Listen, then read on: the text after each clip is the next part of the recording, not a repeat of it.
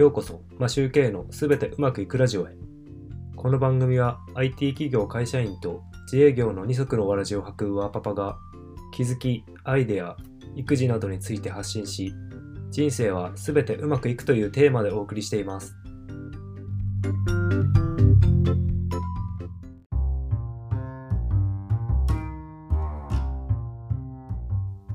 こんにちは。皆さん、いかがお過ごしでしょうか？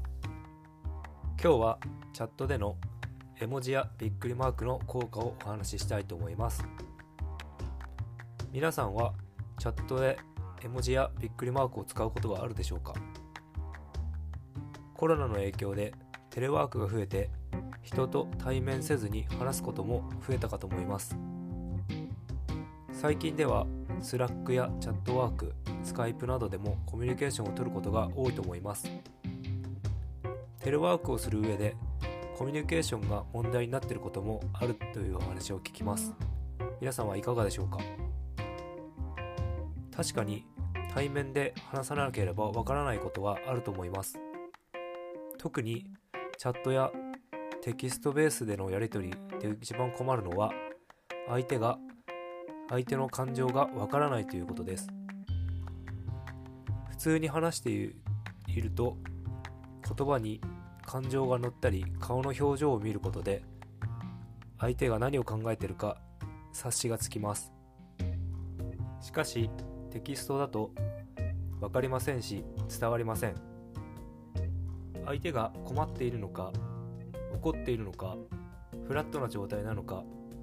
テキストを読むだけでは分かりにくく空気を読むことも難しい場合があると思います。そこで使えるのが絵文字やびっくりマークです。スラックなどでお辞儀やびっくりマークをつけることで柔らかな印象を与えることができるので効果的です。クライアントにこれをやってしまうと良くないかもしれませんが社内のチャットのやり取りで感情を伝えるのは結構重要だと思います。普段笑顔で怒ることのないような人でもテキストだけでやり取りをするとこの人きつい言い方をしてくるなと思ったりすることもあります。絵文字に絵文字やびっくりマークにはそういったマイナスの面を防ぐ効果があります。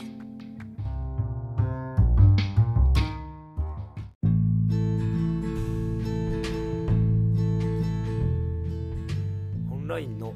テキストだけでやり取りするのは便利になりましたが対面でしか伝えられない感情表現は注意しないと伝わらないことがあるので気をつけないといけないと思います。もしチャットで絵文字やびっくりマークが許される環境であればぜひ試してみてください。